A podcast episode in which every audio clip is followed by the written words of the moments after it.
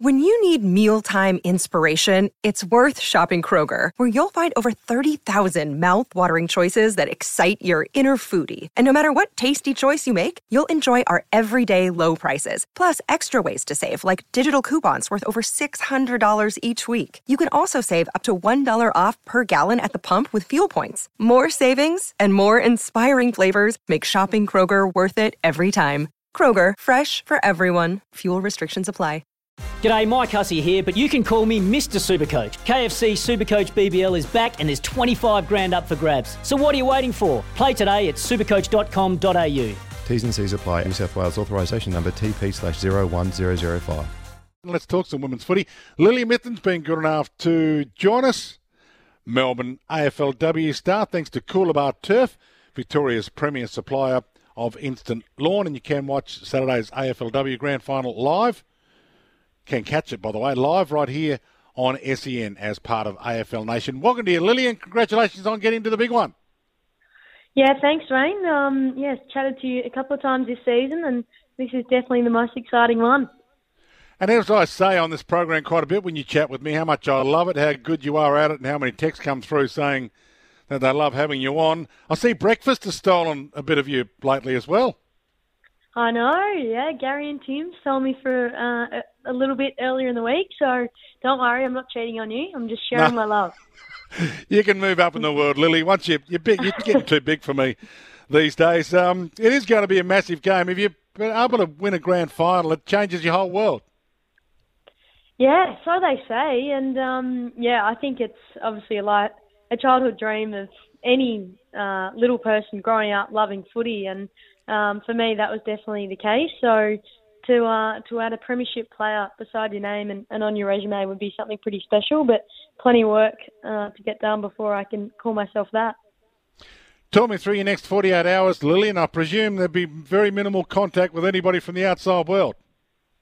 Yeah, I've been very laying very low. I haven't been into the office at work for a couple of weeks just to sort of mitigate any any potential risk. And uh, COVID's sort of been on the forefront of everyone's minds for a long time, but ours especially in the last sort of months, just to ensure that we're fit and healthy. And it has been pretty incredible how fit we've been able to stay. And uh, the club's just been so meticulous with um, abiding by the rules and, and everyone sort of playing their part the best they can. So we're uh, staying fit and healthy, that's for sure. And um, but just finishing up work now, then I'll head off to Casey Fields for our last training run of the year which I'm really looking forward to. It'd be good to see the group, the Savo, and um, share our nerves and excitement together. And then good sleep in to jump on a flight at sort of lunchtime tomorrow, head over to Adelaide Oval. Um, as soon as we get there, to have a walk around and, and get a feel for the ground, which will be great and good to be back at Adelaide Oval and playing on a big stadium. So really looking forward to that. And then uh, into game prep mode and um, kick things off uh, midday on Saturday.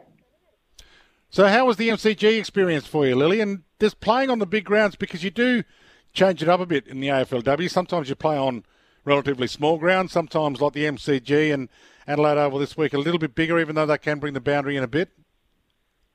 Yeah, so it was the first time. It was obviously a historic event playing the first AFL women's game at the MCG last weekend in the prelim, and uh, it was just really special moment, a really great step forward in in women's footy, and uh, the landscape that we're creating for next generation and, and hopefully sort of paving a way that we do play more games at the big stadiums. I think the big stadiums help with um, the score, given you eliminate some of the conditions and you're not playing in sort of blustery conditions when you're playing at the more local ground. So playing on stadiums is great, and Adelaide Oval is such a um, it's a special ground for South Australians, and it's hard to win as a um, intruder, I suppose, being Victorian, but um, really looking forward to playing on a on a great stadium and in front of hopefully a lot of our fans too. Do you expect Daisy to play on next season? There's a bit of talk that I think Kane Cornes used the words today that Erin Phillips might be playing her last game in an Adelaide in Adelaide Crows colours, which sort of gives me the indication she might play next year for Port. But um, how's Daisy going at the moment? Has she given an indication she's going to kick on again next year? I think if we're looking at her form, she just made the All Australian team and has been a crucial um, part into our success this year. And also nominated by the players as best captain. So she's definitely not slowing down.